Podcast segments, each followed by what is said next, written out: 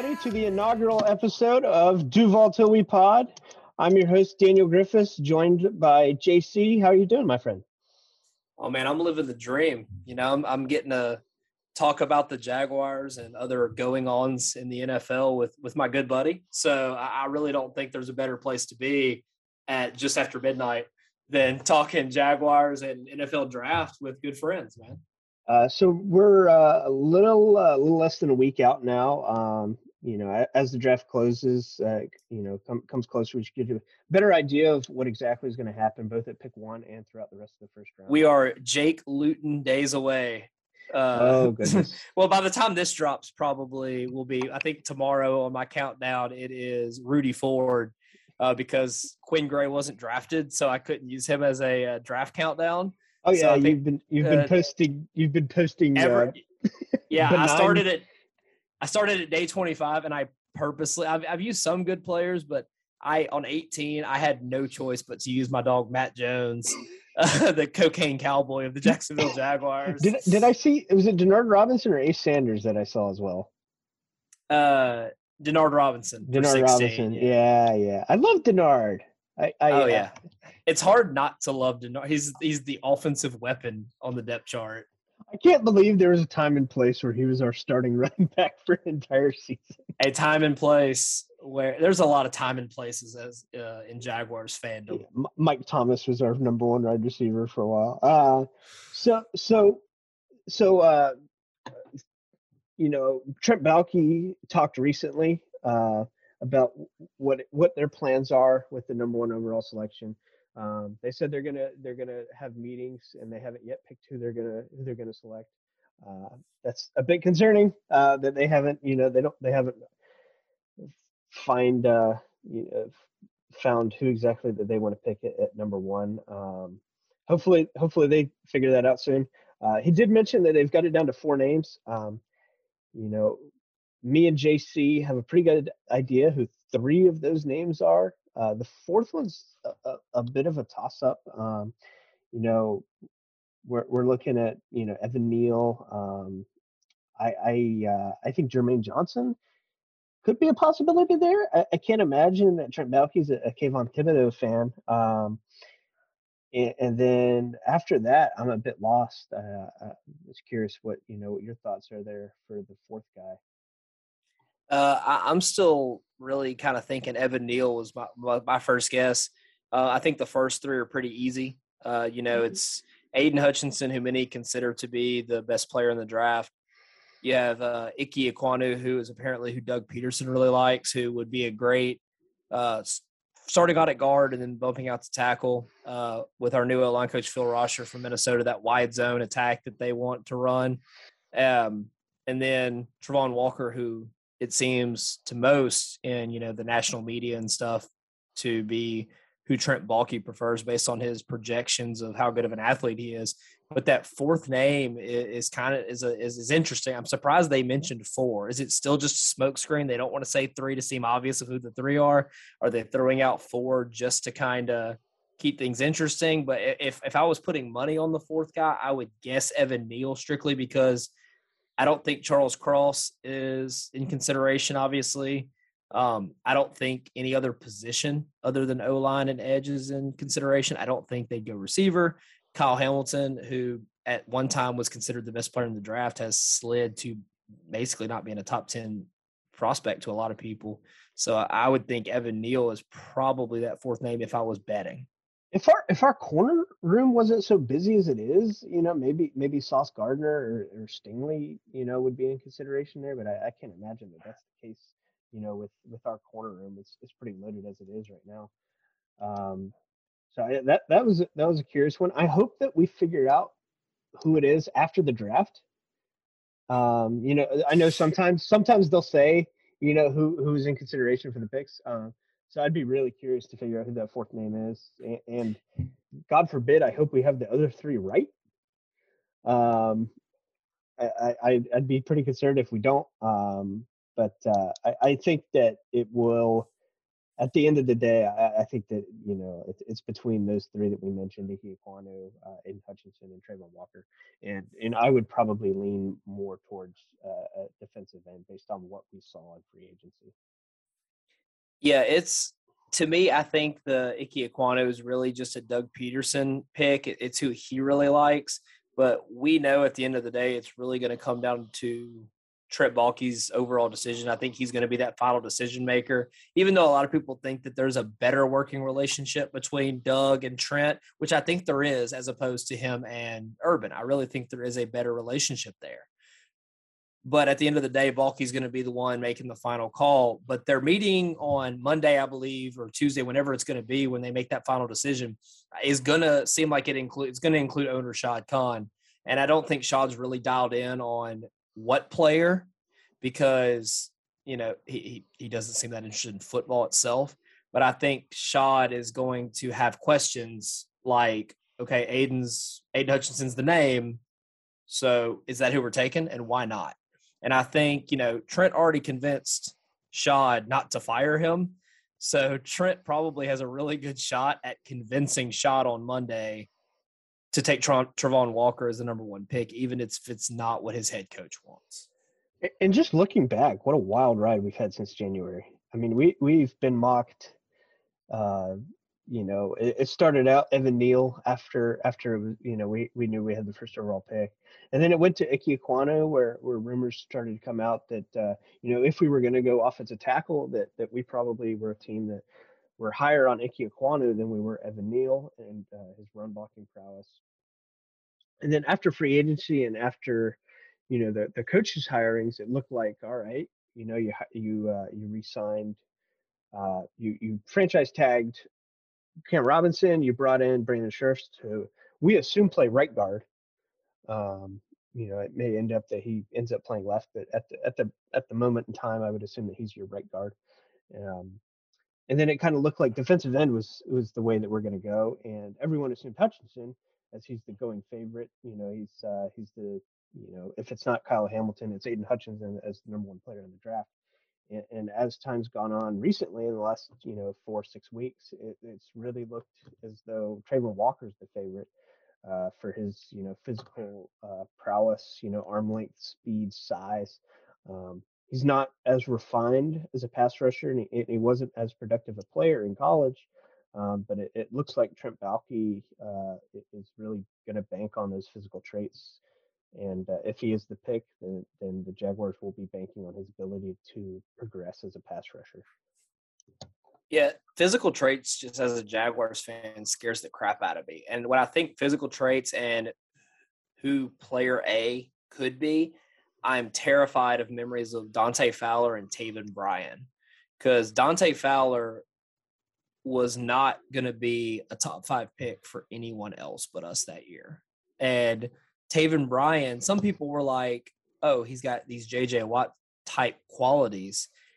But, and there were some projections. Obviously, there were mocks in 2018 that had Taven Bryan possibly as a late first round pick. But if you look at who picked after us in 2018, I don't think any of those teams take Taven Bryan. Obviously, the, the, the Ravens still take Lamar, and the picks after that are probably still not Taven Bryan. And so, like when you're drafting a guy based on, oh, this is what he could be, doing it at Taven Bryan at 29 overall, sure. Doing it at number one is what gets you fired. And so that's why Travon Walker. Now, I think Travon Walker is going to be a really good player for a really long time in the NFL. Um, once he figures out exactly what his position is. But if the Jaguars are drafting him to be a stand up rusher, that's a huge mistake. And it's not fair to Travon. And it's not fair to defensive coordinator uh, Mike Caldwell. It's not, it's not fair to any of these guys. And I think, you know, Caldwell, it's been reported that Caldwell and, you know, outside linebacker coach Bill Shuey like Hutch. That's who they want. They like Hutch. And so I think when you have a first time DC, if your head coach is on board with it, even though I know he likes Icky, take the safer bet at number one, a guy that you can almost guarantee is going to be really good. Like the people in my mentions that compared Hutch to Taven Bryan shouldn't be allowed to tweet about football. Like these are two guys that Hutch was a Heisman finalist. Like Taven Bryan, outside of we talked about it earlier, you know, off air, like Most he- he, he wasn't was even that he a- wasn't even that good. He was just a guy in Florida. Yeah, he wasn't even like he was like the what third or fourth best D lineman at Florida in 2017. And uh, Hutch was the I believe wasn't he the runner up? Didn't he finish second in voting this year? Oh, I can't remember. He, was, I mean, he was he, he was a Heisman finalist, which Yeah. if you look back at defensive players over the past, you know, 20 years that have been Heisman finalists, there's like there's not that many. I mean, you had Tyrann Mathieu, you had Glenn Dorsey, uh, you obviously had Charles Woodson who won the whole thing, but that was mainly all that was a lot to do with returning. Well, and people Um, talk people talk about Travon Walker being uh, on this great stacked Georgia defensive line, and it's true. Georgia's defensive line is really good, uh, and they're going to be really good for a long time. That Jalen Carter kid, defensive tackle, looks like he's going to be one of the best, you know, players coming up in the upcoming drafts. Uh, but it's not like Hutchinson played on a bad defensive line. No, he played on the best Michigan team in a, a decade. Like If David Ojabo hadn't torn his Achilles at his pro day, he'd be a top twenty pick. Without a Uh, doubt. and, and you you also got like Chris Hinton's not you know he's he's you know solid really solid college player uh, so it's it's you know they make uh, a lot of people will give Walker that benefit of the doubt because he played on a really stacked Georgia defensive line but at the same time you know Hutch played with David Ojabo um, and, And in, in years past, he played with Rashan Gary and you know different guys like that. I mean, he's he's played with some really good players. And, Walker uh, is really, you know, everyone, um, you know, clamors him for his run defense, and he's, a really good run defender. Uh, but at the same time, Hutch is as well, and he's a very good pass rusher. And it's it- and from a physical trait standpoint, it's not like Aidan Hutchinson is not a good athlete. I mean, he's a fantastic. He's a he's a nine six, you know, nine seven RAS. It's not like you know, it's uh, you know, we're we're not talking about some average athlete. This dude's an elite athlete. And aside from his arm length, this dude would be, you know, like 10 RAS, um, you know, up there with like Walker and, and Boye Mafe. Um, so people talk about the physical traits of Walker, and it's like, all right, are the physical traits that like the, the physical traits between Walker and Hutch enough to counteract how much better Hutchinson is right now than Walker? And how much productive, more productive he's going to be in his first two years because you're going to draft Walker and you're going to be in a situation where he's not going to be an immediate impact player against the pass. Yeah, and I'm just I I, question it so much because like Travon Walker obviously has a lot of buzz around him, but like if any other team, let's look at any other team in the top ten. Okay, if any other team in the top ten is drafting one, right? So let's say Detroit's picking one, they take Aidan Hutchinson. Let's take quarterback. They take Ed Hutchinson. yeah, let's take let's say if Houston's picking number one, I think they either take Hutch or Ekwonu. If the Jets are picking one, they're taking either Hutchinson or Thibodeaux. So you're talking about the first four teams in the draft. Most likely, a lot of them are not taking Walker if they're picking first. Now, could the Jets take Walker at four? Sure. But if any of those four teams in the top four are picking first, I don't think any of them are taking Travon Walker. And that worries me as if we're the only team. It's like kind of like when we were the only team that offered Nick Foles a contract and we paid him $88 million. Like we're bidding against ourselves. Like I don't think Travon Walker is number one on any other board if they're picking number one. Now the Giants might have him number one at five, or the Jets might have him number one on their board at four. But I don't think if any team in the top five or six is picking one, I don't think Travon Walker is number one on their board. But I could almost guarantee that at least seven or eight of the top ten would have Aidan Hutchinson number one. And and it's not a knock to to Walker. Um, you know, if we were picking if we were picking in the back half of ten, uh, you know, the uh, uh, of the top ten, you know, I'd be I'd be stoked. But the the, the situation the Jags are in, they have to take a productive player. You you can't the, the, they can't take a a player uh, that's a project or um, you know a boomer bust type guy where you know you don't know how soon it's going to work out if it does. You know, they have an option to take a player, very productive college football player, who's a great athlete, who has, you know, very good traits. They have the option to take him at number one. And it doesn't look like that's going to be the case right now. You have Aidan Hutchinson, who's a nine-six athlete, Um, as productive as you can be and as good as you can be at the college level. And he's sitting right there at one, and uh, it doesn't look like that's going to be the pick. Looks like it's going to be Travon Walker. Um, for the physical traits, the the slightly you know better physical traits that he has over Aidan Hutchinson, he is the best. Uh, I believe he has he's a 10 at RAS or is it 99 999? I think he's 999. Um, you know, he's one of the best athletes to ever come out at at uh, defensive end. But at the same time, it's not like this class is not loaded with elite physical talent at the defensive end position. You look at the top like five or six guys, KT, Ojabo, Hutch, Walker, Boye Mafe, Jermaine Johnson are all at least like 8.5 and above. And I know all of them except for Jermaine Johnson, I believe, are above nine. Uh, Boye Mafe is like 996 or something ridiculous. Yeah. Like that. And It's then not- and then you and then you got the kid out of Purdue.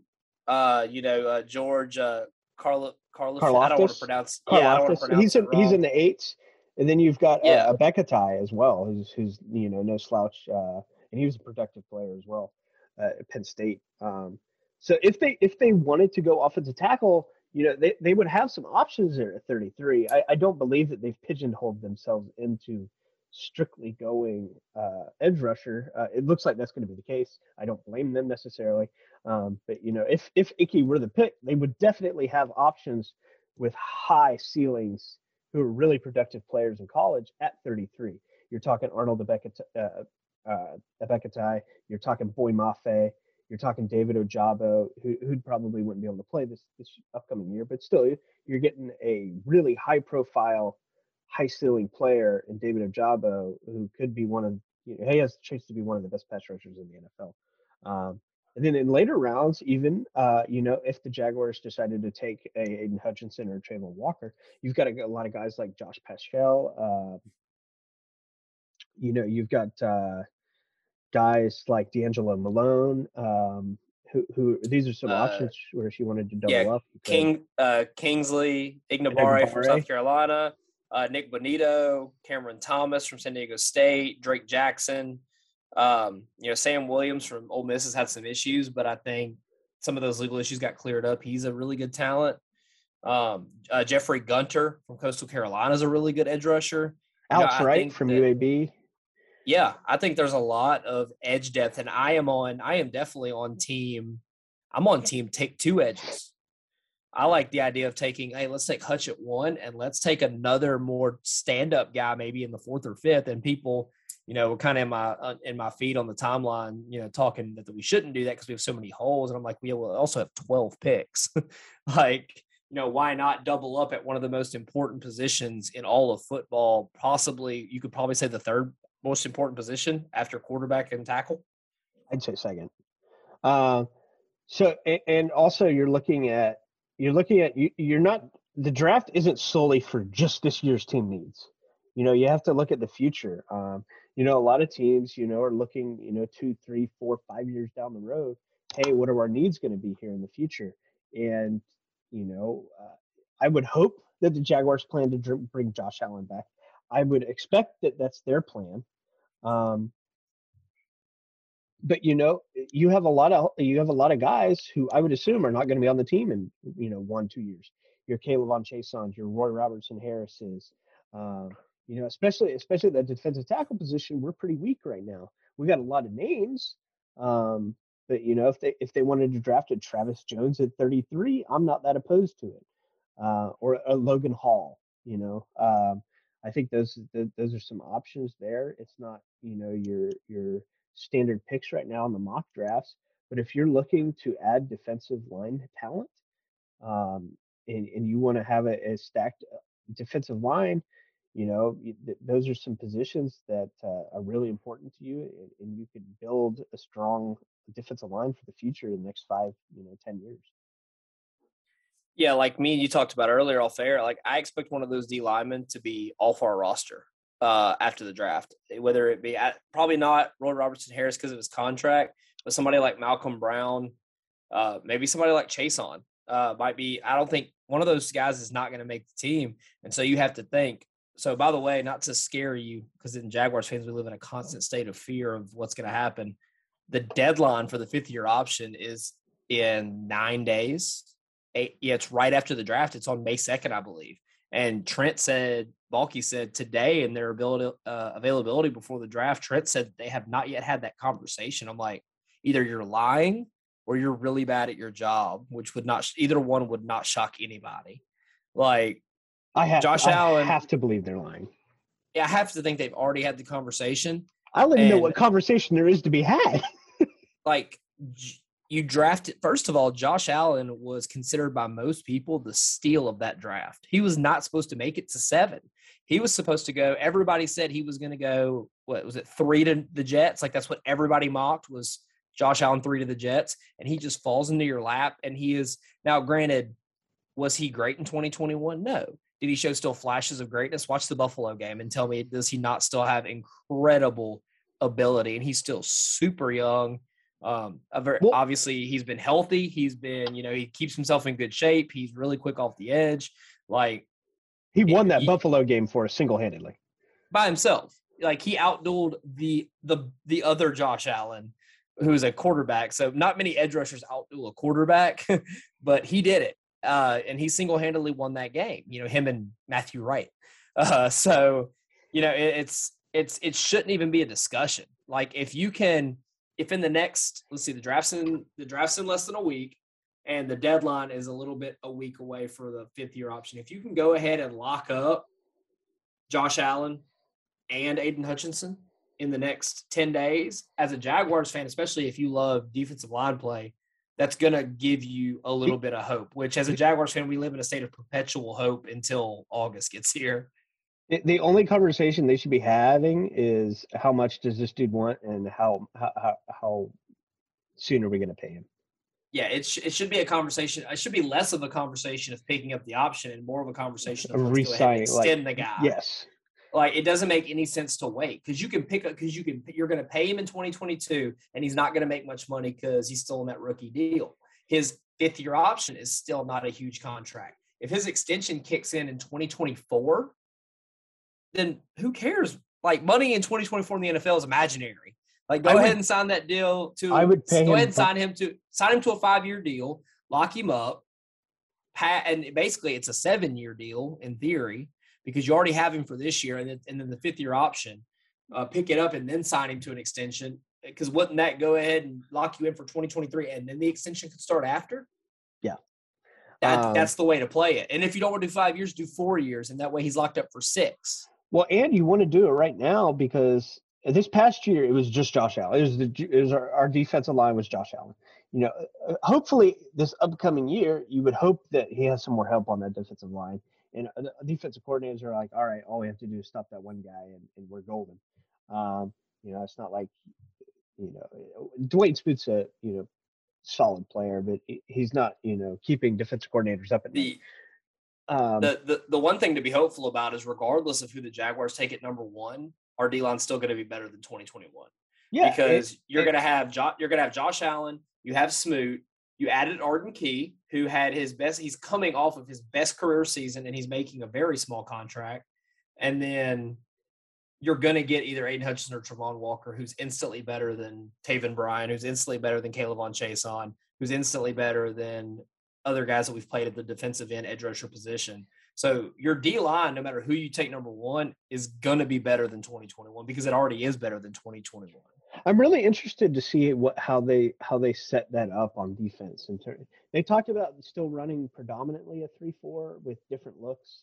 Um, I uh, in the modern day defense, I don't even understand what that means because no team hardly ever runs a seven man front nowadays, anyways. Um, Not in a passing league. yeah, if you, if you're not nickel, you're doing something wrong. Um, and I know I know the Jaguars even ran big nickel, um, you know, in, in the last couple of years. Uh, so it's uh, I'm I'm intrigued as to what their defensive line formation is going to look like uh, in terms of you know is is are they going to draft Hutch and put him on the you know hands in the dirt? Are we standing him up? He's a pretty big boy. Uh, same with Walker. You know, Walker's like 280. I would assume he's hands in the dirt. Um, and, and, would play on one of the one of the big ends in your three four front. Um, but uh, that's going to be really interesting to see, you know, what exactly they do there. Is it going to be him and Smoot on either side, and then you got Arden Key and Josh Allen playing playing linebacker spots? But again, you can't run you can't run seven man front. It's just, it's just not it's not realistic in the day. What I, I don't I don't understand. Uh, you know, when people talk about four threes and three fours, because it doesn't exist anymore. It's four twos um, you know, or three threes.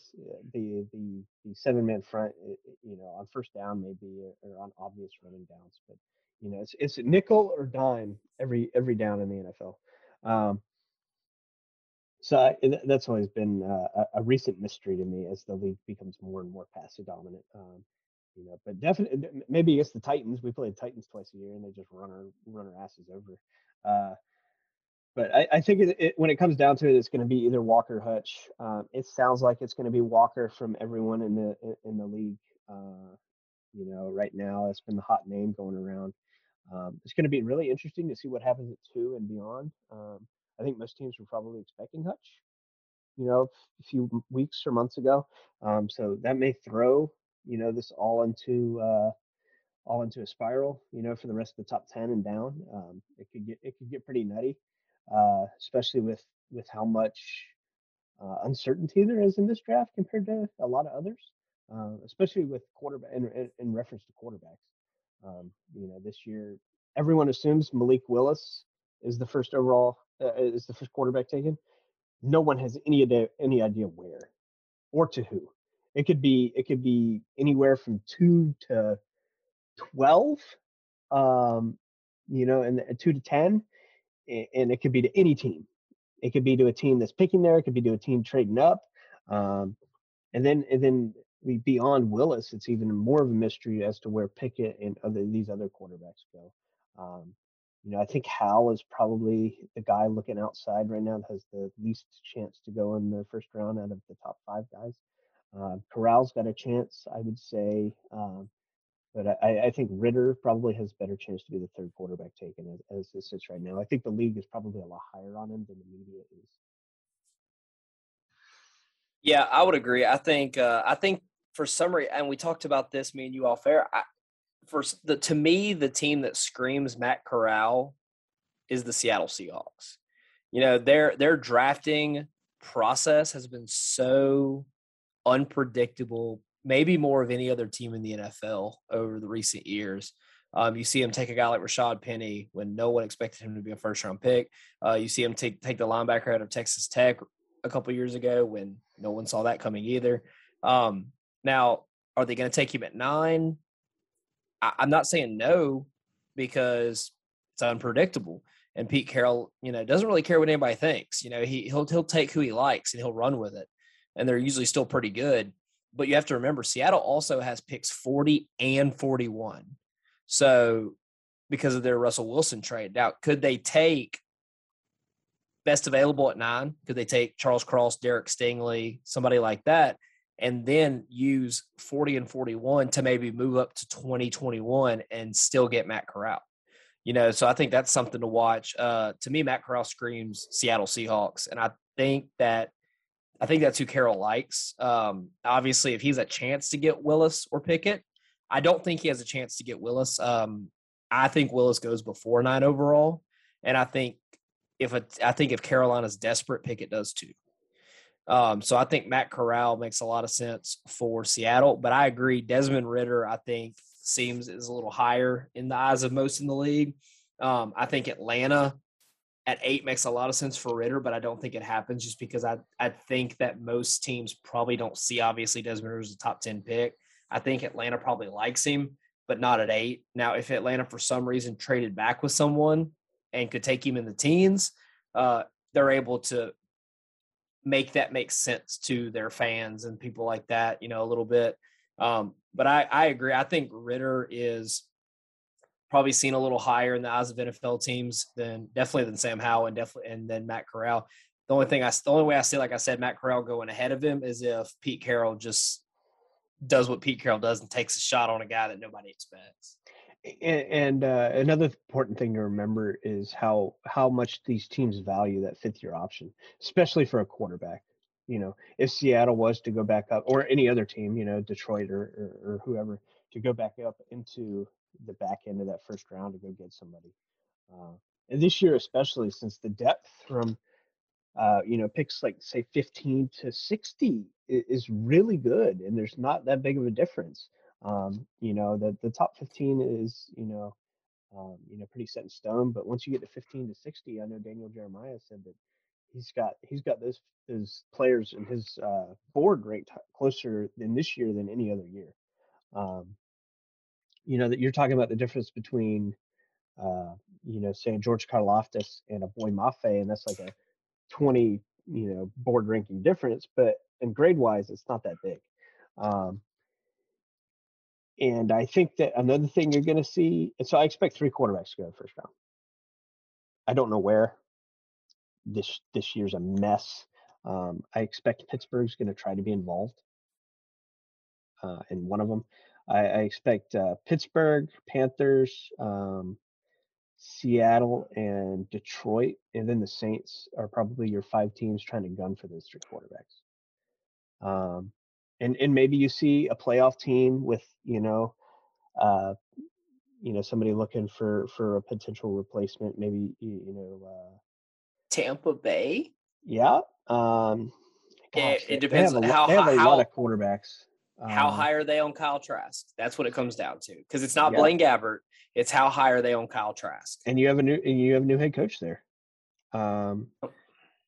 And another thing uh, is uh, is just Indy. Where and how high does Indy take a quarterback? Is that is that where Sam Howell goes in the second round, or do they have do they, do they have a second round? Or are they in the third round? I They think- traded their their second rounder that they traded to Philly became a first because Carson Wentz started, so they should still have their second. I believe so. Or did they send their set? No, they sent their second. I believe. Did they send their second to Atlanta for Matt Ryan? They might have. Yeah, I think they have a third. Yeah, but I mean, but you could still get. I mean, Sam Howell's gone by the third, I think. Yeah, uh, and so are those other top four guys. And then you get into, uh, you know, you get into Bailey Zappe from Western Kentucky, uh, Caleb Ely from Western Michigan, Carson Strong from Nevada is actually not a bad quarterback. Um, so that becomes interesting. Um, Sam Sam Howell's going to be, I, I think, the one that's that's left out of the mix in the top there, and that's going to be really interesting to see where he goes. Yeah, because I think there's a lot of teams there at, you know, the the mid second round that have picks that maybe could have a quarterback need. You know, if you're Atlanta, could you use pick 43 on Sam Howell with uh with already drafting maybe Vest available at eight, and then you take Sam Howell at 43. Uh, you know, 40 and 41 belong to Seattle. If Seattle takes best available at nine, do they either take a quarterback at 40 or do they maybe use 40 and 41, like I said, to move up? Uh, and then, uh, you know, you're looking at a team like Minnesota at 46. Could Minnesota at 46 take Sam Howell? Because sure, Kirk Cousins is is making a lot of money. He's under And it- contract for for more years, but And it doesn't sound like they they uh, hold Kellen Mond in that high of regards. No, um, was it Mike Zimmer that basically said that he ain't good in a presser in the middle of the season? Yeah, it- well, they Like they- you know who's they they've got they've got new uh, new infrastructure there and new guys leading charge. So you know that could be completely different now. Uh, but you know that that could be a spot you know where they see uh, they signed Kirk Cousins to two more years. Yeah, Um, and and and he's making a lot of money uh, in those in those years. But I look at a team with Sam Howell potentially dropping. If you're the New Orleans Saints, could you take best available in the teams at both picks and then land Sam Howell still at 49? If you do that, like if the Saints say the Saints land Jameson Williams and either a top a top tackle like Bernhard Raimann from Central Michigan, or maybe they land, um, you know, Devin Lloyd at linebacker from Utah with Jameson Williams, and then get Sam Howell in the second. I mean, the Saints. I'm not saying those guys are all pros, but the Saints are setting themselves up to maybe not go through a very dark period of being not very good uh, since I've- they lost Drew Brees. I've also heard that teams are uh, thinking that they may not be getting ammunition to trade up for a quarterback, but an offensive tackle. That wouldn't surprise me. Them maybe jumping up to because you know a lot of some of the smoke has been that uh, the Giants would be totally okay with trading five or seven. Do they jump up to five to take Evan Neal Uh, to or, or, replace to, to replace Terron Armstead? or or you're looking at uh, maybe the Houston Texans at what do they have? Twelve. Three and thirteen. Three and thirteen. So to go to thirteen, maybe you get Trevor Penning, Charles Cross, because the Texans aren't really a team. You know, they they need uh, they more so need bulk right now than they need Yeah. top end Uh, talent. PFF has them as position needs. It says every position. I believe uh, TDN now does as well. It says Yeah. like even even the lowly Jaguars, it just says D line, safety, and linebacker. And for the Texans, it says everyone.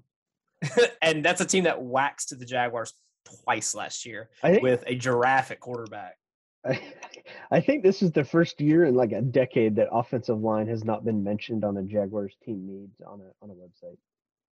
Yeah, and that and that's crazy considering considering that think we Jawaan need O-line. Taylor, considering that Jawaan Taylor has, you know, not to talk really poorly about a player, but like struggled, like highly struggled in the, two, in, you know, in his time in the league. Now, Walker Little, saying Walker Little can play right tackle, sure, I'm sure he can. He's a really athletic. He's a good player. But I used, I've coached offensive line before. Granted, it was at the high school level, but I'm just being honest with you. Saying, oh, that guy's a left tackle, he can play right. That's not just a switch that you can just do.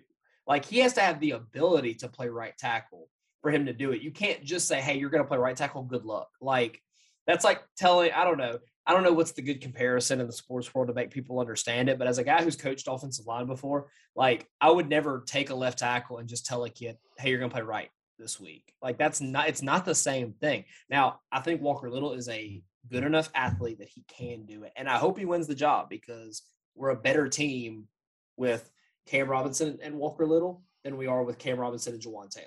I mean, obviously, we're a better team if Cam is on the field. Cam's going to be on the field, but we're a better team with Walker Little playing over Jawaan Taylor. uh, Jawaan Taylor. well, even even with Walker Little playing, I mean, you're still looking at Tyler Shatley at starting center and Ben Bartch at left guard. The smoothie man. And Ben Ben, Bartch, Bartch. Ben Bartch has not played left much left guard. No, uh, and the left guard's what's going to be open. You assume Brandon Scherff plays hit what he's comfortable playing at right guard, which if we have either Jawaan Taylor or Walker Little playing right tackle is actually a good thing because Scherff is on the same side as them. Um, so I would be You're- very you're li- concerned. I would be very concerned if they try to move Walker Little to right tackle and Brandon Scherff to left guard. Yeah. Well, yeah, but but what makes us, I think, a better team is, and we'll talk about some of these late round guys later. Draft a center, and then pl- try to play, and then play Tyler Shatley at left guard, who who can play left guard and play it at a pretty high level. You know, Tyler Shatley's played guard and center in his time with the Jaguars, and I think he's capable of doing both. Uh, I think they brought him back for a reason. He's probably one of the better depth O linemen in the NFL. If you had to, not a starter, I'm saying he's been one of the probably the better depth O linemen in the NFL in the interior. And I think if you, I feel pretty good. Now Cam Robinson is what he is. He's got a lot to prove this year. Um, but if you're if you're looking at Cam Robinson, Tyler Shatley, Luke Fortner from Kentucky, if you take him, play him at center, Brandon Scherff and Walker Little, your O line is instantly better than it was in 2021. And, and I mentioned earlier that this is really good edge rusher class. It's also a very good interior offensive line class. Yeah, totally. And and Trent mentioned today that he didn't think it was that deep at guard past like the first couple rounds. And like obviously Trent gets paid to do this for a living, you know. But I as as just from what I see, I disagree because I look at guys like Tyler Linderbaum. I look at guys like Kenyon Green, Ed Ingram, Cole Strange, um, Cameron Jamar- Jurgens, Luke Jam- Fortner, Jamari Sawyer, yeah, Alec Lindstrom. Darian Kinnard. yeah, I, I- I think there's, I don't know. I feel like obviously he thinks how he thinks. He's an NFL GM. I am not. Um, we just disagree on this one. I, I, think that there's much better interior offensive line talent in this draft than he's given credit for. Uh, and there's also, you know, uh, Jamaree Salyer from Georgia, who's a tackle that most people expect to play guard in the NFL. That's another really good football player um, that most people expect. And from what I've people I've talked to on Twitter, most expect him to play guard. So that's another guy you add into the interior class. Uh, Cam Jurgens as well from Nebraska. Um, you know, I, I, like the I like the interior uh, class a lot better than I like the tackle class. Uh, yeah, because I think the tackle class is very top heavy. Especially where the tackles will be taken in this class, it's going to be pretty nutty. Um, you know, I don't believe that Trevor Penning is a first round pick or first round talent rather. Uh, I don't believe that Bernhard Raimann and Tyler Smith should be considered in the first round, and that's going to happen as well. Um, so I, I, believe that the tackles are probably going to be overdrafted, especially high, because this tackle class is it's okay, it's not great. Uh, you know, you got in round two and three, you got guys like uh, Nicholas Petit Frere and uh, David Faalele um, from Ohio State and Minnesota, respectively. Um, you've got Rasheed Walker from Penn State. Uh, it, it, I just don't feel as good about those guys in, in yeah. on day two as I do like Cole Strange, Luke Fortner, Jamaree Sawyer. Um, you're you're probably looking at six offensive tackles in the first round. Dylan, uh, you're Parham. looking at yeah, Dylan Parham, uh, who took a top thirty visit to the Jaguars. Um, I believe he played center and guard both. I think at Memphis. Uh, so mm-hmm. he's a guy that. So hey, you go to camp, okay? Do you want him at left guard and Shatley at center or vice versa? Like you have guys that have the flexibility to play both spots. I think I think um, Strange can play both spots. Um, I think he can too. Strange is kind of a, a different body type for most interior offensive linemen. Um, but I, I, definitely think he's a guy that can play center because I think Cole Strange. Uh, now, granted, some people and the people that say this just I don't think follow the draft and the players that hit often. Uh, people are going to say maybe because he played at T- UT Chattanooga that he hasn't played against like great competition or whatever. Um, but you see so many offensive linemen come into the league from no name colleges and ball out. I mean, you know, the, surprisingly, small school offensive lineman play is like fairly successful in the NFL. Well, yeah, well, because you have these guys that maybe weren't big enough to play at Alabama, but then maybe they go to like you know they have the kid from Southern Utah. Um, Braxton Jones, who many people think is a really going to be a really good offensive lineman in the NFL. He was to Southern Utah. Like, I don't know why he wasn't good enough to go to Utah or BYU or Oregon or Washington or somewhere in that area. I, I don't know why, but we've seen before. I mean, you know, the the Denver Broncos took a guard very early last year from, I believe, a Division three school. Um, uh, first name starts with a Q. Like, man, I can't think of it top of my head. I, I'm sorry to him. Um, but a really good football player. Came from a D three school. Uh, he was a he was a man eater, you know, and so like you can find these O linemen from these you know uh, FCS Division two, maybe even Division three schools. Uh, if you can grab a guy like Cole Strange, Cole, Cole Strange was a really really good college offensive lineman, and I think it's going to translate. And credit to the Senior Bowl for finding these dudes. Yeah, the Senior Bowl does a Senior Bowl does a job. really good job at finding these uh, small school, you know, sometimes D two, D three uh, offensive linemen and bringing them to the Senior Bowl and really giving them a chance to to square off against these, you know, SEC, Big Ten, Big Twelve players. And and a lot of times, um, you know, they do really well. Like uh, Ben Bartch last year at the Senior Bowl did did very well. Um, this year you had Trevor Penning who had an up and down week, but uh, you know certainly looked at least like he belonged at the Senior Bowl uh, and he's got a very good chance now to go in the first round. Um, yeah, so but, definitely a shout out to you know Jim Nagy and those guys at the Senior Bowl. Yes, uh, you know they do they do a phenomenal job, and hopefully if if we're nice to him, maybe one day Jim Nagy will come on the pod and you know and, and talk some Senior Bowl with us. Um, but you know he was he was an NFL scout for you know well over a decade, so like he obviously has had experience hey, you know, go find me the best D3 O lineman that we could maybe steal in the fifth round. Uh, that's going to be a, you know, a six or seven year starter. So he already knows what he's looking for because he's done it before at the highest level.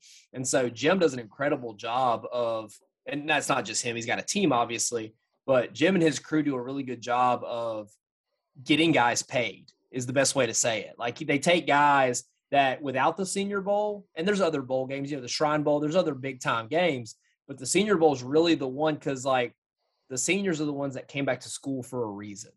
You know, they weren't they didn't leave after their redshirt sophomore junior year to be top picks. These are guys that played all the way through their senior year um, for whatever reason, and a lot of them are given the platform to become. I've never heard of this guy to day two pick uh, because they go up against SEC, Big Twelve, Big Ten, O lineman and D lineman, and they hold their own. And scouts are all there, they're like, "Oh, okay." And so you know, player A from Wisconsin Whitewater, th- this guy can block anybody. And so he, that guy just went from, uh, hey, what helmet, what logo is that on your helmet? Because I've never seen it before, to a day two pick.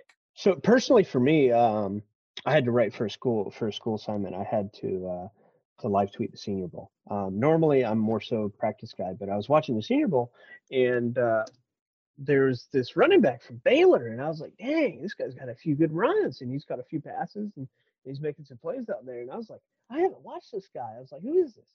And I'm like, Abram Smith. And then I watched his, uh, watched, you know, watched him after the Senior Bowl, and I was like, dang, I like this guy. And so that's that's an instance where I, I didn't know who the guy was. Um, and then after I watched the Senior Bowl game, I was like, dang, man, this guy's uh, you know solid, solid, you know, fourth, fifth round pickup for running back. Obviously, running back's got a little bit lower value. He's probably a better player than that in comparison to to where um, the rest of you know his classes. But uh, he was a guy where I didn't know who he was, and just because of the Senior Bowl, you know, I I, I've, you know, I don't watch much Baylor tape. Uh, but uh, after the Senior Bowl, I was like, hey, this dude can play football. Um, and then another guy, Terry McLaurin, was at the Senior Bowl a few years ago, and uh, he was the player that uh, didn't have you know the big the big buzz coming out after uh, you, know, played at Ohio State, and he didn't have the big buzz, and after Senior Bowl, he just lit it up. Um, you know, dude looked like one of the best route runners you know that, that have ever come out of college football, the Senior Bowl, and uh, you know it's ended up that he's you know one of the one of the best young receivers in the NFL now. Um, and speaking of receivers, I, I expect at least six to go in the first round. Um, you're talking Jameson Williams, Drake London, Treylon Burks, Chris Olave, Garrett Wilson. Um, and then you're talking the last one being one of Skyy Moore, Jahan Dotson, George Pickens, uh, Christian Watson. Um, those are probably your four there. Um, I, I, can't. You, I can't you're, imagine. You're looking. You're, you're looking at a gar- Yeah, you're looking at a guaranteed five, and then you're looking at it could end up being seven because at the at the end of the first round you have Green Bay and Kansas City. Now, there's a chance that, say, Treylon Burks falls to Green Bay. Uh, but if he doesn't, then Green Bay is going to, I don't want to say like getting really desperate because, you know, good teams don't really get desperate. Don't, don't forget that they also have 22 now. Yeah. So I'm saying, okay, so say, say the Patriots who wanted, who were interested in Amari Cooper, they did get DeVante Parker. But let's say they want to add another weapon, 21 right in front of them, they could nab Trey, uh, Treylon Burks, and that could be the run, and that could be the top five guys. And so then you could end up with Skyy Moore, George Pickens, Christian Watson, Jahan Dotson, two of those four going, and it ended up being set, uh, seven wide receivers going in the first round, which wouldn't shock a soul. Uh, Buffalo is also another team that's been rumored to look at receiver. Um, you know, a lot of teams are stocking up on receivers uh, to go make these runs for uh, the NFL, and uh, you know that's a team that that that has been looking at receivers as well as don't forget that Detroit has picked 32. Yeah, and Detroit could go so many directions with pick 32. You they know, signed, could, they signed DJ Chark to a one year deal. Don't bring that up. That's fine. I'll just I'll just Amon-Ra I'm on Ross St. Brown about that. Amon-Ra St. Brown's a really good number two option. Uh, you know, they may envision DJ Chark if he has a really good year this year, they sign him to a longer deal. Um, but uh, but I think it would it would still uh, behoove them to to at least look at receiver at 32. And I, I really hope that happens. I hope DJ Chark balls out and gets paid, uh, just because I love the guy since he was in high school. Um, but Detroit could take any other direction there, like because you think, say Detroit goes to Kayvon Thibodeaux at number two, do they grab Matt Corral at 32? Do they grab Quay Walker at 32? Do they grab um, Lewis Cine at 32? Do they grab Christian Watson at 32? Like Detroit, that 32nd pick, like you could honestly make the case for any position except for kicker or punter. And that's really good. And that sucks for us. It does because you just know it's going to change our draft strategy. If Quay Walker goes 32, Trent's got to change his mind because it's been not really a secret that he really, really likes Quay Walker at 33. Um, you know, it's and we'll talk about the 33rd pick, you know, later on. Um, so we're just going to pick two oversized, giant, athletic human beings from Georgia who both have the same last name. Well, and then you're mentioning the fact that we also already have Walker Little, so you include him in the Walker Walker Walker Walker Who, who's who's another uh, athletic uh, freak? So we'll take so we'll take Rashad Walker, the tackle from Penn State. That'll give us four Walkers. um, we're gonna draft Kenneth Walker in the third round to play running back. So that's another one. Uh, and we're just gonna keep taking. We're gonna we're gonna try to set. Hey, if we're gonna be good at something, we might as well like set a Guinness World Record for most walkers on one. Most walk. That's how I feel with the Tampa Bay Rays with Lowes and Lowes. Yeah, and then we should three get, of them at one point. and then the first Duval of the year should be Chuck Norris as Walker Texas Ranger. Uh, you know, at the bank, setting us off for uh, maybe we can double our win total again and win six games in 2022. But, but if I had to guess, that that's probably your most likely one uh, one in 33 is, Travon Walker and Quay Walker. Um, I I think it is. I, I, think the only thing from what I've heard, you know, I've talked to Dylan, the guys that are obviously way more plugged in than I am. Um, you know, I, I, feel like what I've been told, what I've seen is they want Quay Walker at 33 unless Tyler Linderbaum from Iowa is there. If Tyler Linderbaum, the, the center from Iowa, falls to 33, then I think that's the pick. Um, so I think honestly, you're looking at an ideal, honestly, two players at each pick. I think you're looking at Hutch or Travon at one, and I think you're looking at Quay or Linderbaum at 33. Now, if they're both gone, all bets are off when it comes to what Trent might do. Personally, Hutch and Linderbaum would be a would be a wet dream at one in 33. That if we get a, if we get Hutch and Linderbaum, I might um, need you to come bail me out because I'm gonna I'm gonna do some things in celebration that may not be allowed. You're gonna be um, streaking down the streets of Louisiana. yeah, exactly. Um, so but I think one direction they could go. We talk about a couple guys at 33. We talk about Quay Walker. We talk about Linderbaum. A very late announced reported visit was Chad Muma, the linebacker from Wyoming. Not all. No, and so if say Quay goes 32 to Detroit, which some people have mocked, what if Linderbaum goes late in the draft to maybe a Kansas City or Green Bay after they get their wide receiver? Um, so I think then you could be looking at Chad Muma as the 33rd pick. Now, Chad's a good player. He's a really good player from Wyoming, good linebacker. Um, and for reference, and, he had a 9.8 RAS. Yeah, and and and he's a guy that you're not gonna get at 65. He's gonna be long gone by then. So I think that could be their third option. I also think there's a couple of safeties that they might keep their eye on just in case. Um, I think fans, myself included, maybe see safety as a bigger need than Trent does. Um, because we do have Rayshawn Jenkins wasn't great last year, but he's still under contract for a good amount of money. You have Andre Cisco, who showed flashes of being really good late. They have um, met with a couple. They have met with a few safeties. Um, they did. They uh, Kerby Joseph from Illinois came in for a top thirty visit, and Illinois alum Shad Khan is in the building. Um, uh, not that he know has any clue. I'm sure who Kerby Joseph is. Uh, but you also have Percy Butler from you know mm-hmm. here. It's just they just call it Louisiana, but I still call it Louisiana Lafayette.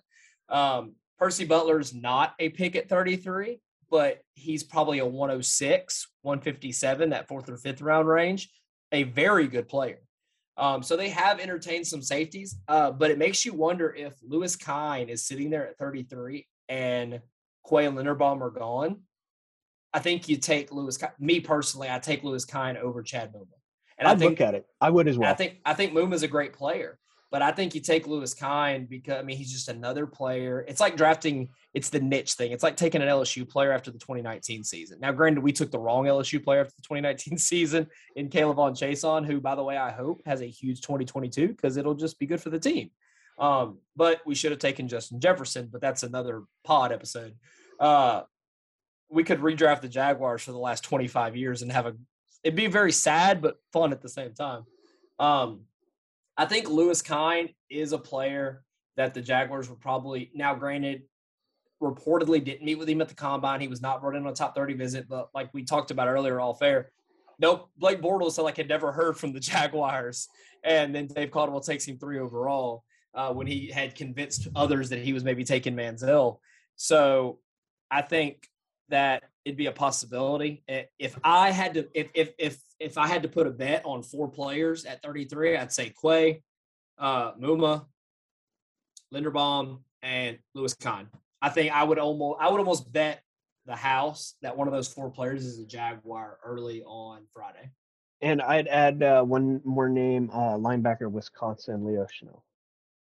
Yeah, um, he's a Leo's another good player. Another I think that kind of fits what they want. And all of these dudes that we just mentioned are nine and above RAS, and that seems to be Trent Baalke's, uh, you, you know, method to his madness. Um, you know, Lewis Cine has a nine nine two as a free safety, which is absurd. Um, you know, this dude, this dude is is six foot two, uh, two eighths, a little bigger than six foot two, and ran a four three seven. That is that is moving uh, for a player his size. Uh, and you look at you look at the uh, the defensive backfield for us, you know, and, and that's look that's starting to look really good. You know, you got Lewis Cine, Andre Cisco, you got Darious Williams, uh, Shaq Griffin, and, and, Tyson Campbell. You would hope that that'd be your five for you know the next while. Um, you know, maybe Shaq Griffin, you know, they move on from him in a couple years, but uh, you're looking at a really solid, high projection secondary there. And if they want to, if they want to finalize the secondary, I, you know, I, I would not be mad if they take Lewis Cine at, at, 33. Yeah, and I th- and I think it would be a good pick because then you're looking at you also have Daniel Thomas and Rudy Ford, who in spurts this year did not play poorly uh, in the defensive secondary. I've always uh, wanted to see Daniel Thomas get more playing time. Yeah, and then the best really thing like that comes from the best and the best thing that comes from that, if you were to take Lewis Cine at 33, is we don't have to watch Dewey Wingard play safety anymore. He can just play special teams. Uh, I think it was funny, like the people that love Dewey, and this is not personal towards him. The people that love Dewey so much had nothing to say when not another team made him any offer in free agency. Like he got offered a free, a restricted free agent tender, and not only did nobody match it, there was never a report that he even spoke or visited another team. And God love him, uh, he he did lead the NFL in missed tackles last year. Yeah, well, and he did not. People, he did. He did not play the entire year. there are people on the timeline that defend him like their firstborn. Yeah, so I, you have to be careful with the Dewey hive that's out there. You know, I, I respect the hustle and the cult. You know. oh yeah. Well, Jaguar fans are very they love they love a good cult. You know, we've not, had it's not like Jaguar fans have something more or better to you know be culty about than than Dewey. It's not like we have you know the best roster on the planet. Uh, yeah, it, it, it, go ahead. Uh, oh no, I was, I was, yeah, I was just saying it, it's, it's just, it's just one of those things where Jaguars fans. Now I get the cult behind like Blake Bortles. He was a quarterback. He was a top five pick. Like I, I get it. People loved him for way more than just what he did on the field. People loved the human being. Um, but the Dewey love is something else because like he's just it's and it's and he's such an easily replaceable position. He's not a quarterback. Like he was he, he got he shouldn't be a safety. Because, no, well, Urban Meyer didn't know who Andre Cisco was. He couldn't pick him out of a lineup of you know if he lined up every player side by side, he he didn't know who Andre Cisco was. And like that's just like that's bad. Okay, we don't have to talk about Urban Meyer. We're talking about good stuff. We're talking about draft excitement and possible draft picks. Let's not talk about Urban Meyer. Uh, uh, and let's just move on to something uh, maybe a happier topic. So, so I think uh, one 33, 65, and 70. I think you're looking at some combination of, you know, edge rusher, edge rusher at one. We we assume. Um, and then 33, 65, and 70, I think you're looking at linebacker, offensive line and then either defensive line or safety. Um, yeah, and I, and I think that's pretty. I think that's pretty. I think it's pretty well. safe. Yeah, I think you know we've had different people kind of report it. Uh, you know, Mia O'Brien, who works for 1010XL now, she was uh, First Coast News, I believe, before. Uh, Mia reported a while back uh, kind of not unofficially, like she didn't make a big deal out of it, but she said that they're not taking a receiver at 33, which that kills dreams of a lot of people that I've tried that, to talk to. And that's what that's what Dilla has has also uh, you know looks like uh, said that that looks like that's the case. Yeah, and also she said they're also not taking a receiver at 65 either. She said 70 was probably the earliest, and and then you're looking at some some still good players. Um, but I mean, a receiver at 70, you can still get, and people need to relax about like when you take receivers. I mean, didn't Cooper Kupp go to like Eastern Washington or something like that? Yeah. Like Re- receivers and O linemen have have a pretty good track record coming out. Yeah, you schools. you can take Khalil Shakir, you can take Calvin Austin, you can take Wan'Dale Robinson. Now, granted, I know they're not like really X receivers and stuff like that, and people are banging the table. Yes, we do need an X, but I, I don't mean it as far as the positions they play. I believe it more as the talent level is still going to be good at pick 70 and even maybe 106. Like a guy like Danny Gray from SMU that ran really well. Um, you know, Thornton from Baylor, who's another really good player that um, has been reported that the Jaguars are interested in. Ran uh, super has, well.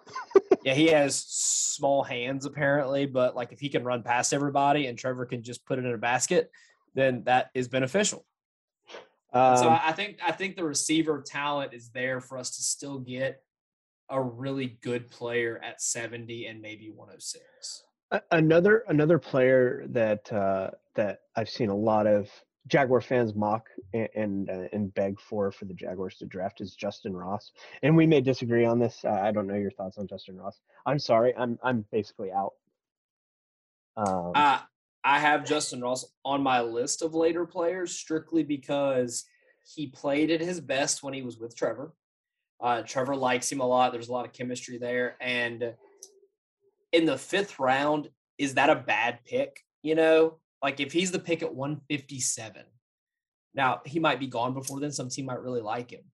But based on like his testing and stuff, some people think that he could fall to the fifth or sixth round. I, I wouldn't um, be mad in the fifth or sixth round. The fifth or sixth rounds, you know, pretty much whatever to me.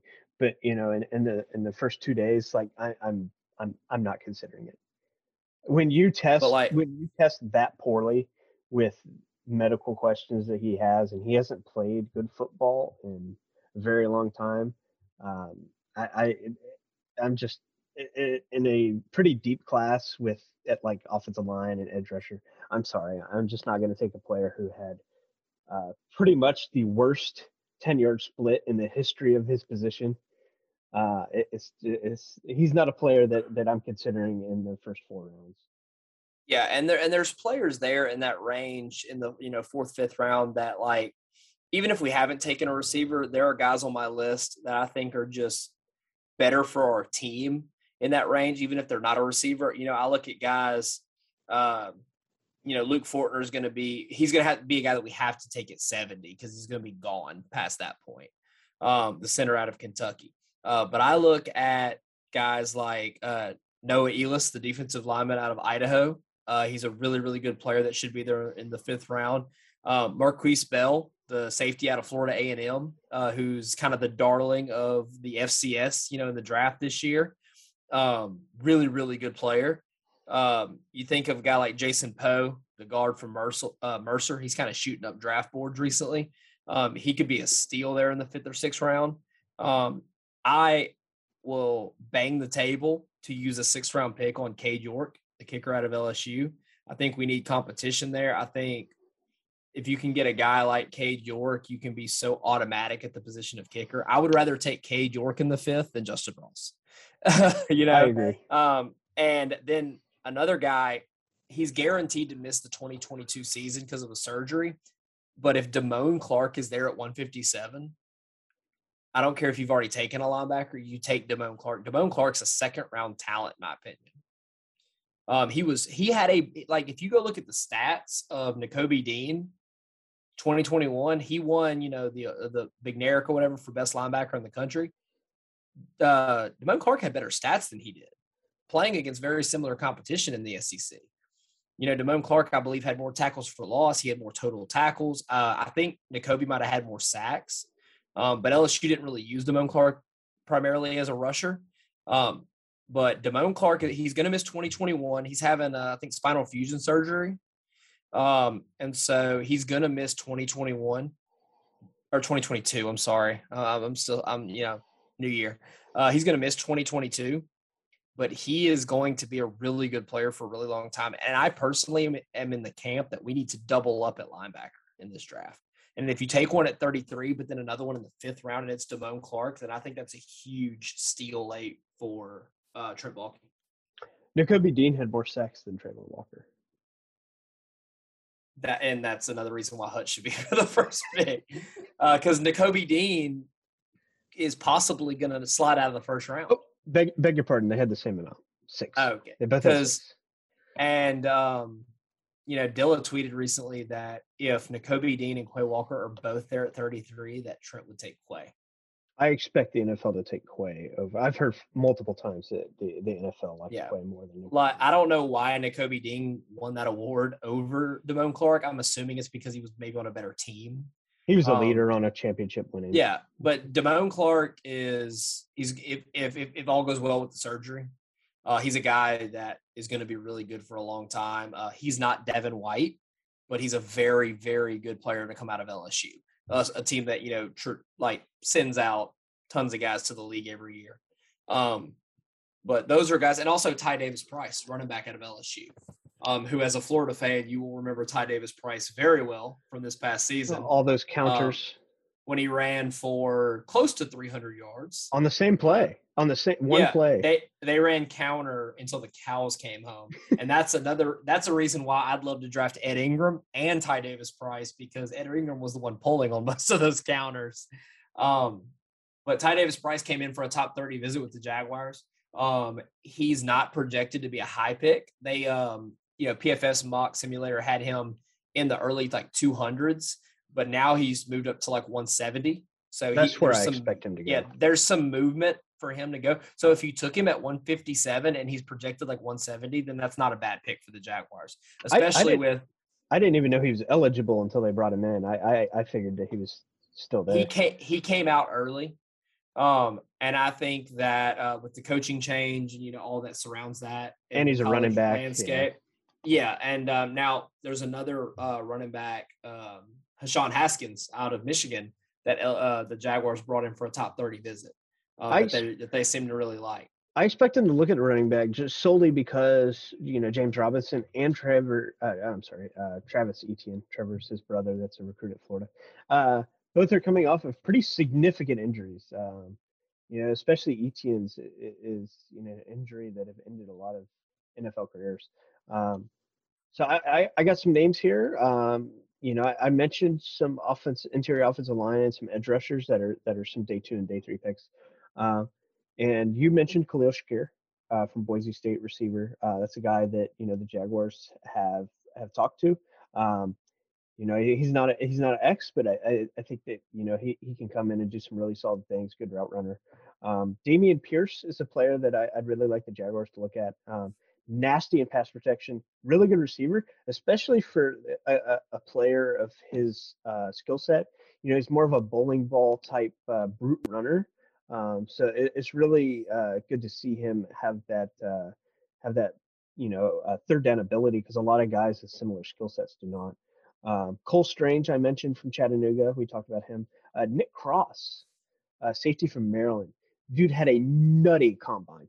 Um, you know, if if if they want to, you know, look at safety in those round three, round four picks, I think that's a guy that you could really, you know, take and and, and pair, put in put in our secondary. He may not play right away.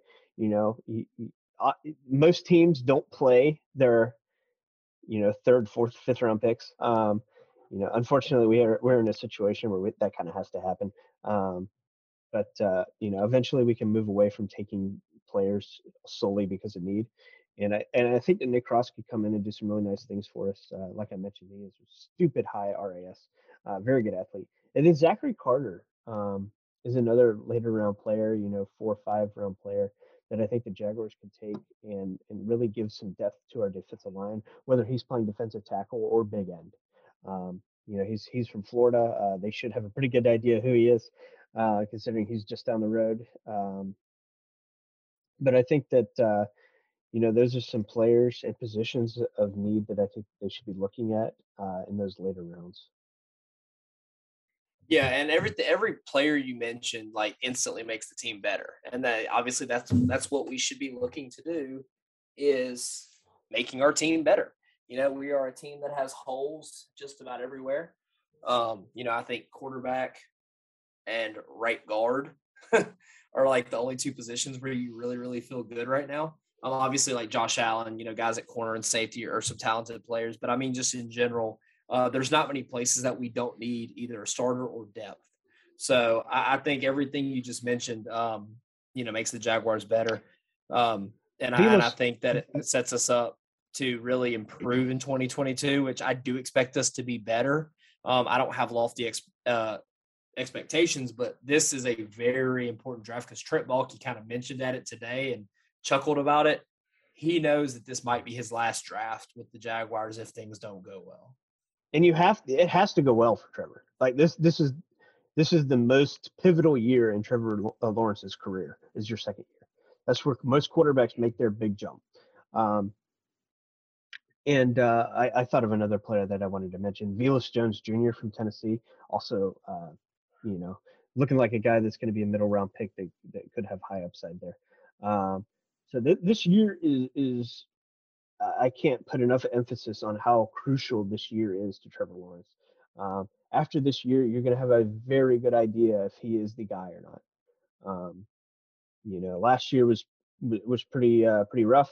We struggled to move the ball really at all. Um, early on in the season and late in the season, we we had a little you know better success, but in the, those middle like eight nine weeks, uh, we we were struggling to get the ball past midfield.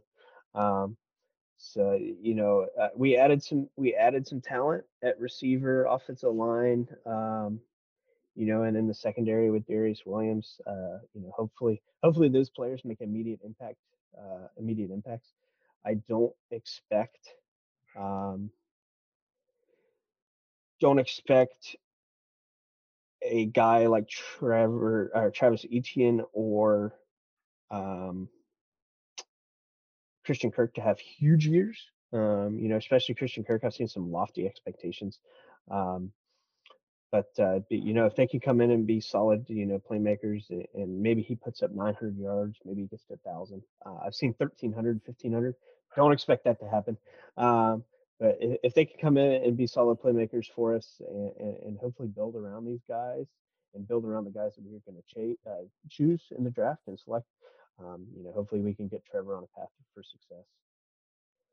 Yeah, and so you know, going off of that with like expectations and stuff for Christian Kirk, you know, as long as Laquon Twed- uh, Treadwell is not our leading receiver in 2022, we're better than we were uh, last year. Uh, you know, we had we had uh, Laquon like, and I and I wanted Treadwell back, and I'm glad he's back because I, I think that he serves a role on this team.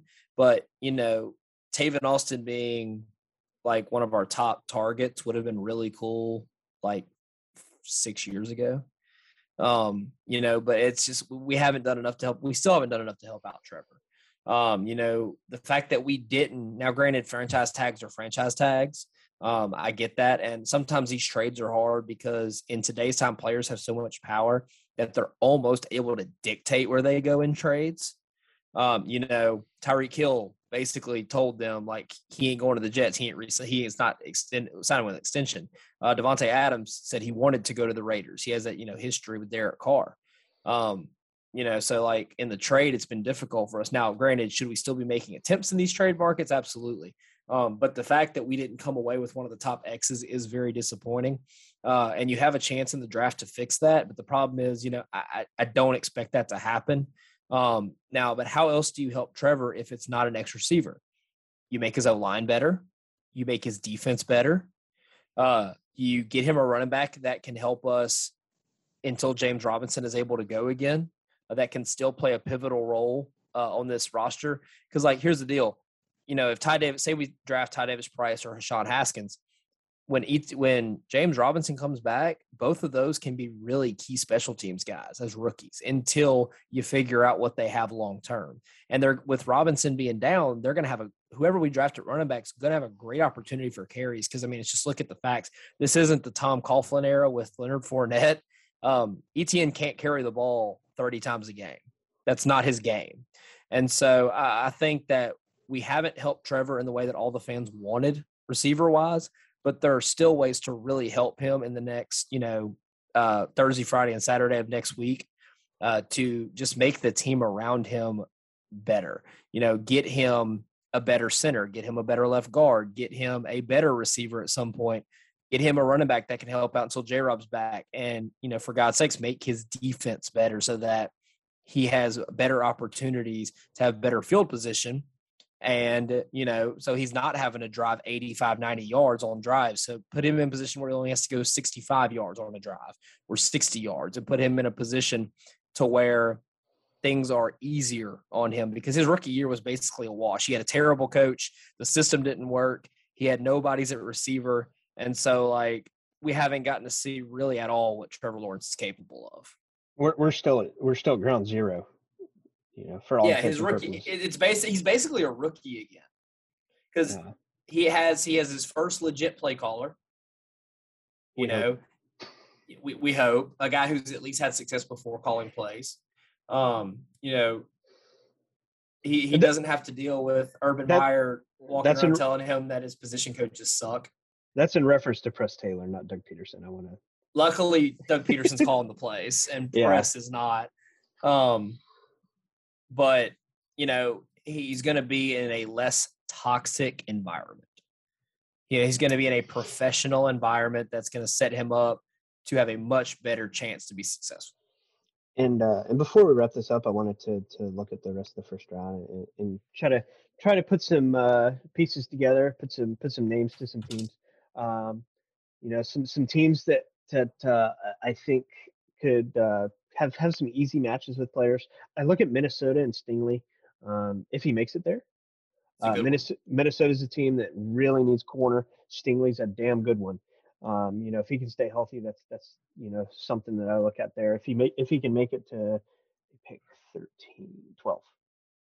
12, yeah. Uh, 13 12. is Houston. Yeah. Um, and 14 is Baltimore.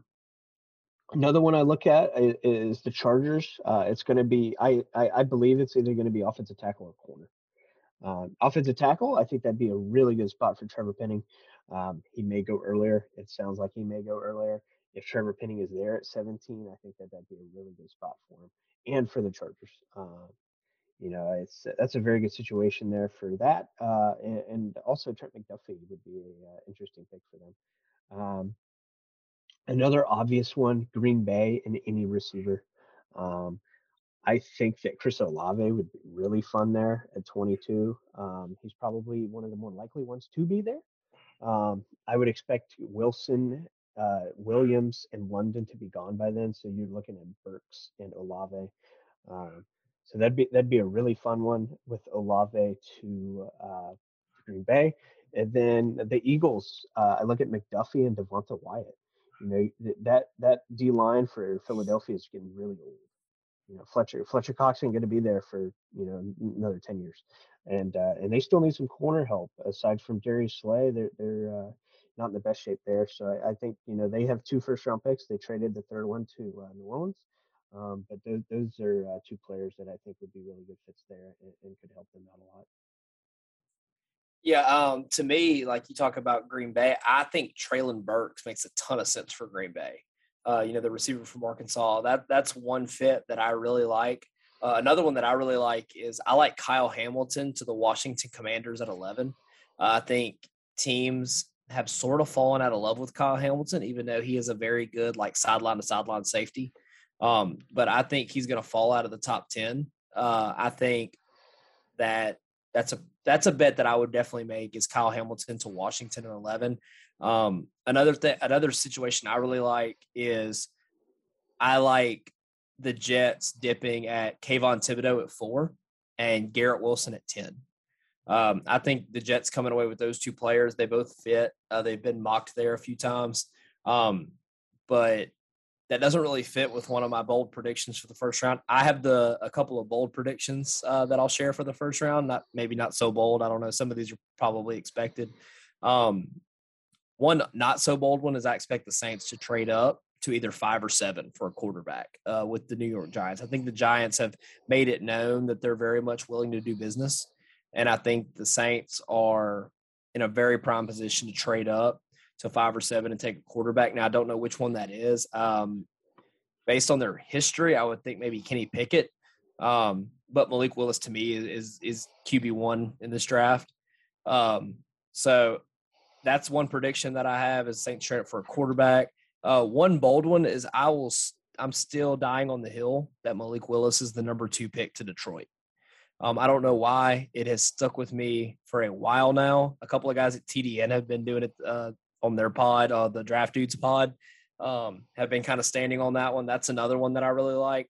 Um, now, it, it, may not be that likely, um, but I think they're going to think about it because there's been word that they like him. Now, do they like him enough to take him at two? Maybe not.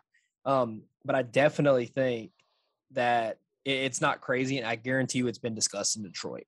It's taking Malik Willis number two. Um, and then I also have the bold prediction that most people don't agree with. Uh, I think Jameson Williams is the first receiver taken. I think Jameson Williams healthy is easily wide receiver one in this draft, probably in the eyes of most you know experts if he's completely healthy. Uh, I think that Jameson Williams is the first receiver off the board ahead of Garrett, just ahead of Garrett Wilson. I think Garrett Wilson's the second receiver, but I think that a team in a position that really needs a receiver will take the risk because from all we've heard, his rehab is going extremely well. Um, so I think Jameson Williams is going to be the first receiver taken, and I think the Jets at 10 are going to be the first team to take a receiver. Dude, um, stupid fast. Yeah, I think they're going to go. I think they're going to go edge at four. I think they're going to go Thibodeaux is their number one choice. I think they would also quote unquote settle on Ike Ekwonu um, at tackle if you know if he's if he's if he's the top player on their board. I think they want Kayvon Thibodeaux. I think New York really likes him. Um, could they consider Travon Walker if he's not or Travon Walker if he's not the number one pick to the Jaguars? Um, but I think at ten, I mean, I would bet some money on the tenth pick being whatever their wide receiver one is, which most would say Garrett Wilson, but still, I'm thinking Jameson Williams is, is, the shot they take there because they have two top 10 picks. If they hit on Thibodeaux, then I think they can maybe take a chance on uh, Jameson at, at 10. So, so say Jameson, uh, say Jameson's there in the late teens, early 20s, like 20, 21. Yes. Kansas, Kansas City. yeah, I think Kansas City can trade. they know, got two firsts now. Now the deal is New England's not going to do business with him. I don't think. I would not. Because I would not think. Who's got twenty? Yeah, the, Remind me who's got twenty. Uh, uh, so twenty is Pittsburgh. They're now, trading if, up. Pitt, if they don't trade up and the quarterbacks are gone, they, they could, could trade down. Business. Yep. Yeah, they, they could. They could, tra- they could trade down and pick, pick a quarterback. Yeah, they could take. Could they take? Could they take Desmond Ridder at uh, thirty-one at or 20, yeah, twenty-nine? Yeah, um, you know that that's a really interesting pick. Um, you know Pittsburgh's in a unique spot because they have relationships built with both top quarterbacks. Um, so Mike Tomlin has been apparently infatuated with Malik Willis throughout this draft process. Spent a lot of time with him, had him on a top 30 visit, took him out to dinner, I think, before his pro day. Uh, and then, you know, Kenny Pickett plays at the same stadium as the Steelers do. So apparently Cincinnati's right down the road. Yeah, Figure, so apparently, uh, you know, Kenny Pickett has reported that he has spent a lot of time with with uh, Mike Tomlin over the last few years, just sitting on the bench after practice and just shooting the bull, talking ball. So Tomlin has his foot deep in the water in these top two quarterbacks, and you would think just because Mike Tomlin is, to me, Mike Tomlin is probably the second best head coach in, in the NFL behind Belichick, as far as like longevity and you know success, consistent success. I, I, I if if it was still a thing like the old Gruden days, I would I would trade the number one pick for Mike Tomlin. Oh yeah, um, to be our head coach. And um, You know, I, I think Tomlin definitely because he's a great coach has done tons of homework on Ridder, Corral, and Howell. Um, and I think if they don't trade up, which I really think they will, if they don't trade up, then get on the phone with Kansas City, trade back to 29, grab you an extra second round pick, maybe a future pick also, depending on how desperate they are for one of those receivers to drop. And then you land Matt Corral or Desmond Ridder and an extra mid second round pick. And you're still in a situation where, you know, um, you could draft a quarterback high next year if you need to. Yeah, because Mike Tomlin, he'll find a way to still win games with Mitch Trubisky. Um, so you, it, they, it does take taking a quarterback at 29 or, or, or whatever. It doesn't bind them to that guy, as opposed to if they trade up to Kenny Pickett to seven, eight, whatever, then you're kind of you're you're tied to that guy. You can't you can't take C.J. Stroud next year, um, or or Bryce Young or Van Dyke or whoever. Um, but you know, if you take one in the later later first round, then you got you have that option. Um, so I, th- I, think that's a possibility. Um, you know, if Kansas City wanted to be really aggressive, and they may, um, you know, it, and that's that's an option there. Um, you know, they got the ammo to go do it. You know who makes who I just thought makes really good uh, dance partners in the draft? Atlanta at eight and Pittsburgh at twenty if they get on the phone with each other, could they swap first round picks? Obviously, Atlanta would get a lot of compensation in return for 12 spots. Yeah, Atlanta now, needs help. Atlanta at 20 can snag either Chris Olave or Treylon Burks because they have nobody's at receiver. Yeah, it's it's and, pretty, and, and Garrett then, Wilson and, and, Garrett Wilson and Jameson Williams. That's kind of a stretch at eight. Yeah. So could you trade back to 20? Pittsburgh gets their QB at eight. They beat out the Seattle Seahawks, who might need one. All right. They beat out the Saints if the Saints are trying to wait at 16 for one. And then you also add additional draft ammunition for later because look, Atlanta beat the Jaguars last year. Okay. The Jag- but that's not impressive. All right. Atlanta's a bad football team. All right. And they lost their, they lost their quarterback. Yeah. They brought back, uh, well, they did have Michael Vick. We have to remember Michael Vick. Um, now he didn't take him to a Super Bowl, but they did have Michael Vick. Matt, uh, Matt Ryan's. Yeah. I'd take Matt. So Ryan. now they bring back their best player in Cordarrelle Patterson and Kyle Pitts, but their receiver group is a lot of unknowns. Russell Gage is now in Tampa. You know, um, I think that's a great swap. Look, keep Jags your eye fans, on that. Jags fans think we have it bad. they got it really bad. Yeah. look at uh, do do yourself a favor. You know, if you're listening, look up the Falcons roster it's bad. Every, and every time you see a receiver's name you've never heard of, take a mm. shot, and you will be need, you'll need you'll need a hospital about halfway down the list. Just take a um, shot for every player you've never heard of. Exactly, and so keep your eye on that on that little marriage on Thursday night because it makes sense for both teams. Atlanta has so many holes you know, and they got some additional draft capital from the Colts. So if they get additional draft capital also from the Steelers and are still able to get a pick at 20 that lands you maybe the third best receiver, then you've landed the third best receiver, whether it be Chris Olave, whether it be Treylon Burks. Um, maybe if if by some crazy miracle Jameson Williams slips a little bit because of his injury, then you're landing one of those receivers, and then you're able to still draft an extra second round pick, maybe uh, the Steelers second round pick also, and you're able to take a bad roster and load up with, you know, four top 100 picks, five top 100 picks, and then you're you're instantly transforming your roster. Well, at 20, you're also in a really good situation to take somebody that's maybe fallen if it's not a receiver. Yeah, you I mean, if, if there's a, so if there's a, you know who could fall to 20 like what if you're it's funny what if you're atlanta and you really love desmond ridder and you can't take him at eight but boom you're at 20 yeah.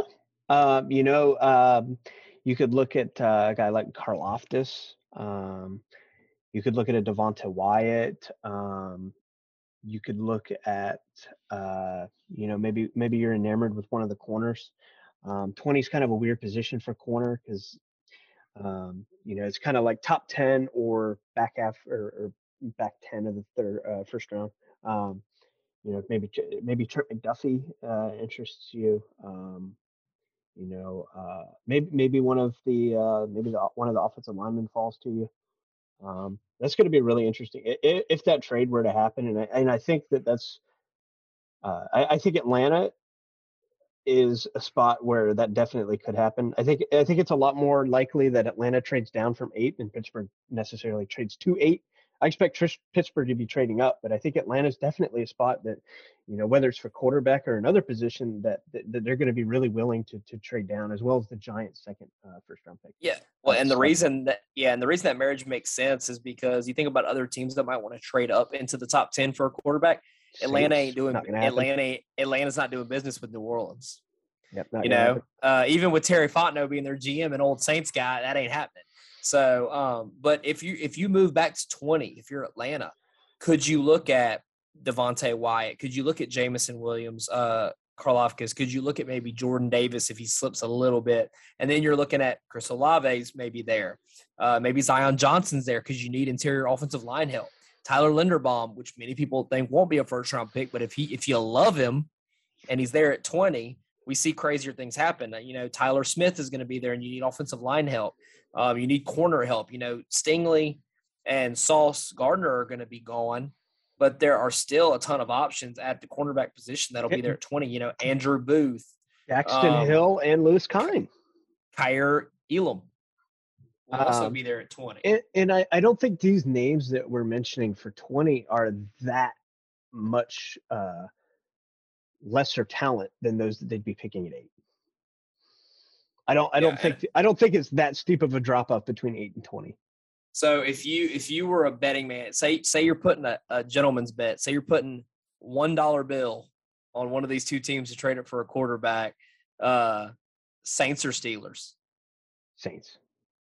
Yeah, I I, th- I think uh, I think you're right. I mean, you know, they're just they have so many so much to prove. You know, the, you know, new coach. Um, and, and, the and they're in a situation they're in a situation where their quarterback doesn't have to play right away. And and they're in a situation and, and they've always been aggressive. Yeah. You know, they're got, they're not they're not a team to to uh, sit back and, and, kind of follow suit and, and, watch what happens. They've always been a team that's been very aggressive to go do. You know, you think about the Marcus Davenport trade. You know, a few years ago they had their guy and they went and go went and got him. Um, you know, you could see a similar thing there, and it doesn't necessarily have to be a quarterback. No, um, it doesn't. I mean, they could they could trade up to try to guarantee. You know what? If what if the Saints? Are, what if the yeah? And what if the Saints are sitting there, and say the fifth pick comes up, and you have perhaps Evan Neal, Kayvon Thibodeaux, and Charles Clausen all sitting there at five. Could the Saints say, "Hey, we want to go grab a top four player"? Because they uh, still got a hole to fill with Terron Armstead going to, to Miami. Yeah, I, th- I think the Saints um, could stand pat and just maybe take Tyler, uh, Taylor, uh, Tyler Penning and then another player at 19 that's a receiver or corner that, you know, they have different needs. I feel like they made that trade to trade up. I feel like that's the only reason that they needed. I think the reason Philly made it is in case Jalen Hurts doesn't work out. Yes. And I think I think the Saints made it with the intention of trading up. I just don't understand why else they do it. Well, and I, and I think from Philadelphia it makes sense because um, you know maybe uh, you know try to try to spread their their wealth because uh, next year is supposed to be a better draft class than this year. Even with the quarterback position aside, this draft class isn't that great. Next year's is expected to be better. They had three picks back to back to back almost you know, kind of spread the wealth out there. Um, you don't expect the Saints to be that great next year. Um, so mm-hmm. you, you get their first round pick from next year, and the Saints are, you know, we assume quarterback. I assume quarterback. It, it you know, I've heard from other people that hey, you know, don't don't necessarily think it has to be quarterback, um, but you expect that to, to be the case, especially since they traded their first round pick next year. Um, you know, because next year's supposed to be a really good quarterback class uh, with C.J. Stroud, Bryce Young, Tyler Van Dyke, uh, among others. Um, but I, I, think that this draft class, especially with teams like Jacksonville, Houston, the Jets, and Detroit having holes at almost every position, Atlanta included, um, makes it really, really hard to to try to figure out exactly what's going to happen. Um, because there's a bunch of teams with a lot of holes, could take a bunch of a, a myriad of players, including Tampa, who has every position filled. Um, you know, they could go in any any direction they want to because, frankly, they don't need somebody to start. I think Tampa was a team to watch for David Ojabo late in the first round because they can. Um, now, granted, I think that they still do need to address interior offensive line because they did lose uh, one to retirement and one to the Bengals. So, like you know, maybe Zion a, Johnson um, makes a lot of sense. Zion there. Johnson, Kenyon Green, maybe they're the team that says screw it and takes Linderbaum anyway because they can. Um, but Ken, you know, Kenyon Green makes a lot of sense to Dallas as well. yeah, I mean, could but a guy like Todd Bowles taking over could change everything. Todd Bowles could be salivating over the chance of we're going to be really good in 2022. Let's take David Ojabo and let him sit for a year and get healthy, and then we Especially- and then we with that- spring him on the league. That D line talent, you know, they could give him a year Yeah. where he doesn't have to he doesn't have to play. They got Shaq Barrett and, and JPP and and they need they're eventually not this year, but eventually down the road, you know, one two years they're going to need edge rush help. You know, because you know JPP's you know not not a spring chicken anymore.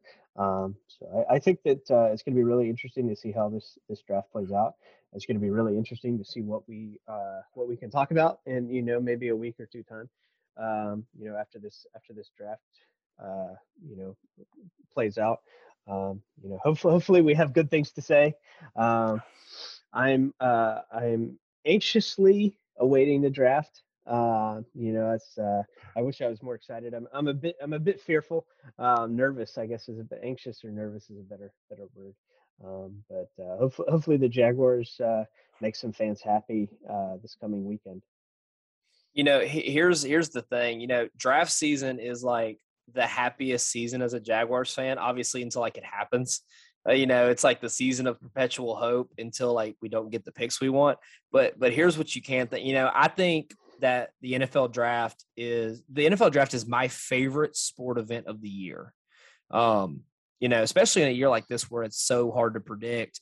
So I, I think that what we can do as Jags fans is if Hutch is the first pick, then we can just sit back and enjoy whatever chaos ensues after that and just enjoy it as football fans.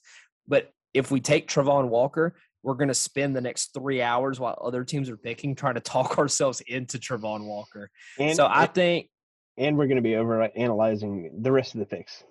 Exactly. So, so I think take Hutch first, and then if you're a football fan, just sit back and enjoy the night. Um, you know, and hope that chaos ensues because as a as a fan, that's just what's fun. Hope that Detroit goes quarterback at two, and then the Saints and Steelers are like, oh crap, and they have to trade up into the top five, and things get insane. Um, you Hope know, for as you many wonder- quarterbacks as possible go first round. Yeah, because then 33 becomes much more valuable. And if look, and here's the deal: say say four or five quarterbacks go in the first round, would a team trade you their first round pick or second round pick next year, including theirs this year, to take that pick 33? So like, would a team in the early 40s trade you 40 and their second rounder next year for 33 if like a big time player drops? Like then that's when things get interesting. Even though I don't expect Trent to make any trades before the fourth round. That's the earliest I would expect Trent to make a trade. Uh, would be the fourth round which That's is a mistake. Uh, it's a mistake. um, I, I don't have a lot of courage in his aggressiveness. Uh, but you know, I think it's going to be a really fun night for football fans. It always is. You know, it, it's my favorite sporting event of the whole year.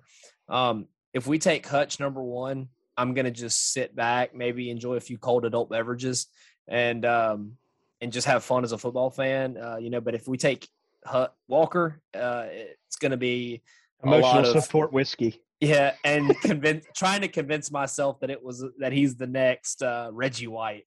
Uh, so, um, but you know, this has been this has been awesome, man. You know, incredible first time doing this. Um, you know, like I, I mentioned on Twitter, uh, you know, I've gotten to know you, and I think you're the you're the perfect guy to take this journey with. Um, and you know, I'm looking forward to many, many more episodes, especially recapping a happy draft result after next weekend. Uh, don't count your blessings with me. I uh, not necessarily the most optimistic of Jaguar fans. Uh, Well, somebody's got to be on this on this pod. So Yeah. you know, I, I guess I uh, last year I projected us to to win six games, and that didn't happen. Uh, so We'll just know, project it again, and eventually it has to. six six wins ties for the second best in the last decade. Um, Ouch. yeah but uh ho- hopefully this is a good week for us you know hopefully hopefully we can get through the weekend you know and, and- and feel a lot better about where our team is um and, where our team's going uh, especially with in regards to helping trevor lawrence because that's ultimately what it's all about um you know, head, coach, you know, is a very important piece, and the defense is a really important piece. But ultimately, it comes down to, um, you know, how successful Trevor Lawrence is, and that's going to make or break our franchise for the next five, ten years. Um, but uh, for now, I uh, bid you adieu, my friend. I hope you all enjoyed, and uh, I'll see you guys after the draft. Do till we die. Duval.